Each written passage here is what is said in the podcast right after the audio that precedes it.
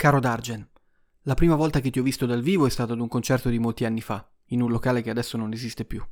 Per una serie di casualità io e i miei amici riuscimmo ad entrare prima dell'apertura del locale. Tu eri già dentro, con altre persone che ti seguivano. Mancava qualche ora all'inizio dell'esibizione. Riuscimmo ad assistere al tuo soundcheck dal fondo della sala vuota. Tu eri sul palco, da solo, dietro al computer da cui partivano le strumentali. E ad un certo punto, indicando una cassa, dicesti al fonico una cosa che non ho mai dimenticato. Per favore, fammela un po' più tonda, qui a destra. E mi fece molto ridere, mi incuriosì. Chissà cosa voleva dire quello strano fatto di farla più tonda. E poi perché proprio lì, a destra. Com'era affascinante quel mondo di voi musicisti e tecnici del suono. Un mondo fatto di frequenze e di cose invisibili. Del resto la musica è quasi sempre invisibile, non solo quando è elettronica, anche quando è fatta con gli strumenti classici. Lo era soprattutto nel tuo caso, visto che hai iniziato con musica senza musicisti. Ma non è stato il disco del tuo esordio quello con cui ti ho scoperto. La prima volta che ti ho ascoltato si trattava del doppio album Di vizi di forma, virtù. Sulla copertina c'era una farfalla che usciva dal bozzolo. Un simbolo di cambiamento, di rinascita, di esplosione dell'essere.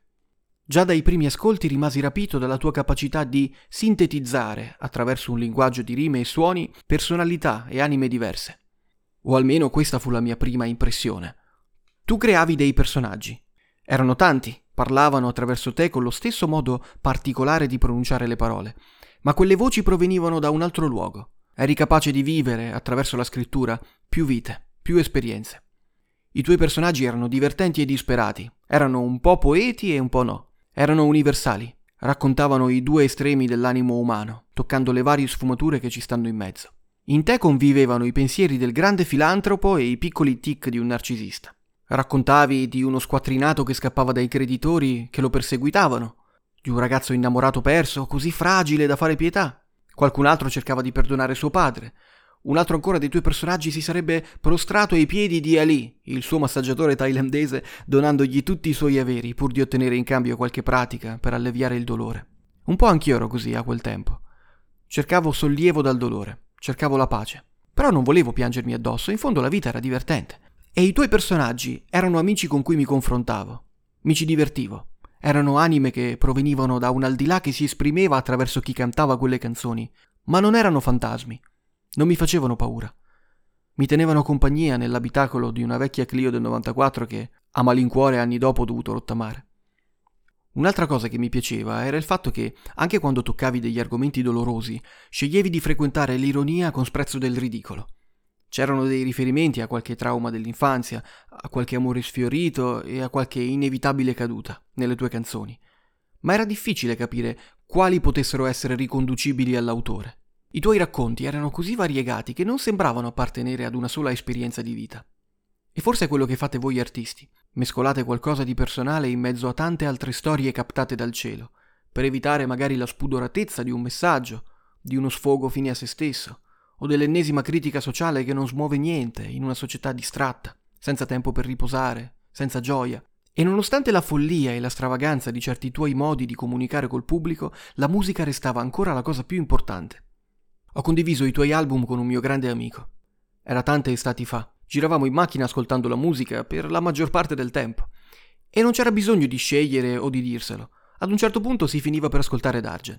Eravamo ragazzi, ma eravamo già stanchi dei soliti problemi del quotidiano e del nostro quartiere. Cercavamo di stare lontani dai guai.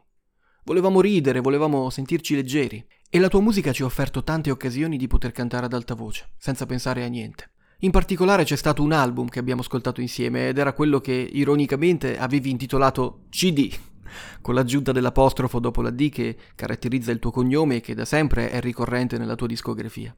Quel disco per noi è stato un grande invito alla leggerezza, l'invito a una sorta di liberazione verticale nel breve spazio di una canzone, l'invito a liberarsi dall'ansia per la propria reputazione, per l'insicurezza, per le convinzioni che ci tengono in ostaggio, quando ci sentiamo meno degli altri e non è così.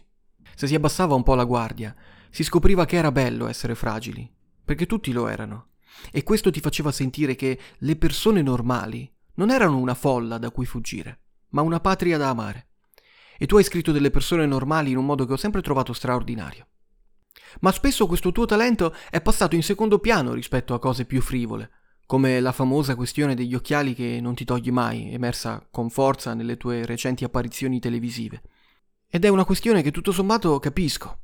Perché spesso succede che alla sana curiosità verso gli artisti che ci piacciono possa aggiungersi una puntina di morbosità. Anch'io per gioco qualche volta ho scritto su un motore di ricerca Dargen senza occhiali. E comparivano foto di qualcuno che, vai a sapere, forse eri tu, forse no. In fin dei conti che differenza fa? Ed ecco che da lì un'intuizione. Con o senza occhiali non cambiava niente. Dietro gli occhiali di Dargen c'era ancora Dargen. In questo senso, Dargen d'Amico è da intendere come un nome plurale, perché Dargen d'Amico sono delle canzoni. E non serve indagare altrove per trovarle, ci sono già. La musica è ed è sempre stata il nucleo segreto della tua identità. Ed è un segreto urlato ai quattro venti, perché è evidente. Tutto il resto è una distrazione. Cosa cambia se uno mette gli occhiali da sole anche quando il sole non c'è, o magari mentre dorme? A tal proposito ci tenevo a dirti che all'epoca avevo imparato Nostalgia istantanea a memoria, con l'album sperimentale che avevi scritto, o almeno così avevi dichiarato, nei momenti che precedevano e seguivano di poco il sonno. E questo basterebbe a spiegare il perché di quella lunga sequenza di immagini apparentemente sconnesse tra loro. Nostalgia istantanea era un ascolto che conduceva in un sogno. Un sogno in cui recitavo a me stesso il testo fluviale dei due brani del disco, lato A e lato B, due testi di rap infiniti, uno da 18 e un altro da 20 minuti. Mi perdevo dentro quegli scenari onirici. E ribaltando una cosa che avevi detto in quel disco, quel semplice esperimento per qualcuno poteva essere un'esperienza. Qualcuno mi aveva detto: Ma tu sei matto? Ascolti questa roba? E ti piace? Mi è capitato di riascoltare quell'album mentre correvo al parco. Allenavo il fiato pronunciando le frasi che mi piacevano di più. E come succede quando ti si smuove qualcosa dentro? A tratti mi faceva commuovere senza un perché, come su quel verso che mi piace tanto a cui aggiungevo il nome della mia ragazza. Anna, io stavo bighellonando e ora ho una parte nella tua vita.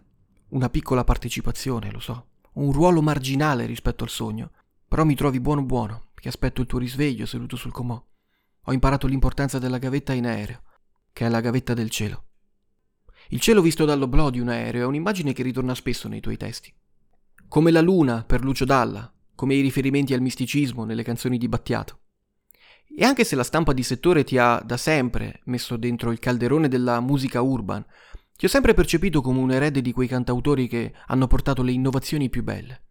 E proprio come i grandi artisti del passato, raccontavi il sé con un'apertura verso l'infinito, vivendo la musica come un'esperienza tra il sacro e il profano, tra cielo e terra, tra l'universale e il personale. E in particolare in un tuo disco questo dualismo raggiunge il suo apice, generando un cortocircuito che a livello grafico appariva come un piccolo apostrofo dopo la D nella parola Dio.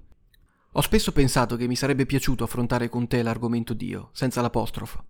Sapere cosa ne pensi di quell'incognita, di quel mistero che le religioni vedono come qualcosa di fisso e immutabile, mentre nell'esperienza appare come una cosa che va e viene. Anche Dio è un personaggio ricorrente nelle tue canzoni, un'entità che chiami in causa, che appare e scompare, appunto, che viene e va, come l'ispirazione, come l'appetito, come la voglia di ballare e di fare canzoni più spensierate, magari con la cassa dritta, senza un movente. Perché farlo? Perché si può. Tu lo hai fatto in più occasioni e sono stati proprio i tuoi pezzi di maggiore successo. E da tuo, uso una brutta parola, perdonami, da tuo fan, ho sempre pensato che in fondo era giusto così. Prendo il pacchetto completo del progetto d'Argent Amico, dalle scelte più istintive e sperimentali alle cose più curate e più mature, come l'album che hai fatto insieme alla pianista Isabella Turso. Per te che avevi cominciato a fare musica senza i musicisti, quella era la chiusura di un cerchio. E anche in quell'occasione hai scelto di essere originale, facendo qualcosa di molto diverso da ciò che c'era in quel momento nelle radio e nelle playlist. E vedi, ho sempre pensato a te come una persona radicata nel bene, che ha fatto tutto con onestà, senza dover correre dietro il successo e i compensi. Ma non sai quante volte ho temuto che tu non ci guadagnassi abbastanza soldi. Uno dice, ma che te ne frega? Me ne frega invece, perché prima che muoio ti voglio vedere sistemato, come dicono le nonne ai nipoti. Che poi anche se a vedermi non lo diresti, io sono molto più giovane di te, potrei essere tuo figlio, anzi forse lo sono. E cerco di fare quello che fanno tutti i figli, imito il padre, spesso nel modo sbagliato. Come sto facendo adesso che sto scrivendo queste ultime due righe nel tentativo maldestro di imitarti, e di usare quel linguaggio assurdo che tu sai usare nelle interviste, che fa saltare gli schemi e che alle volte mette a disagio gli intervistatori, che tentano di farti le domande che fanno anche gli altri senza percepire il tuo di disagio, Il disagio di dover star lì a fare promozione come se Dargen fosse una cosa vera del mondo delle cose essenziali. Come prendersi troppo sul serio quando si è in coda insieme a tutti gli altri, in questo mondo di attese, di cose che non funzionano. Tu mi hai ricordato, in più occasioni, che tra una coda e l'altra ci si diverte, ci si lascia andare, ci si mette in viaggio, si fanno foto a posti lontani, a panorami suggestivi. Si va oltre con la mente, fino ad arrivare in una terra di nessuno un luogo al confine tra stati che non ne rivendicano l'appartenenza, come il luogo in cui hai scelto di ambientare uno dei tuoi lavori più recenti. Ed ecco che ancora una volta ritorna l'anelito verso la libertà, l'invito alla leggerezza. Vedi, Dargen, io non ho idea di che cosa sia un genio. Non saprei in quale contesto usare una parola del genere, né se la persona a cui viene attribuita questa definizione poi la prende come una maledizione o come il migliore incoraggiamento ad andare avanti. Ma posso dirti che sono state moltissime le volte in cui, ascoltandoti, mi sono soffermato un attimo a riflettere e a sorridere, incantato da quanto sei meravigliosamente a tuo agio fuori contesto, o per la freschezza del tuo pensiero laterale, e mi sono ritrovato ad esclamare Sei un genio, Dargen. Ma perché scriverti queste cose? Qual è lo scopo? Lo faccio per celebrare la vita, perché si può. Perché quando ti seduce l'anima di una persona, un po' prendi a volerle bene, anche se non la conosci e non la conoscerai mai. Ti incuriosisce e vorresti alzare la mano un momento. In questo mondo così denso di voci e di destini, così spaventoso da schiacciare ogni singolo individuo, però allo stesso tempo così incantevole da travolgerci con la sua forza giusto per potergli urlare Ciao! Volevo solo dirti grazie. Davvero? E non ti fai pagare per questo?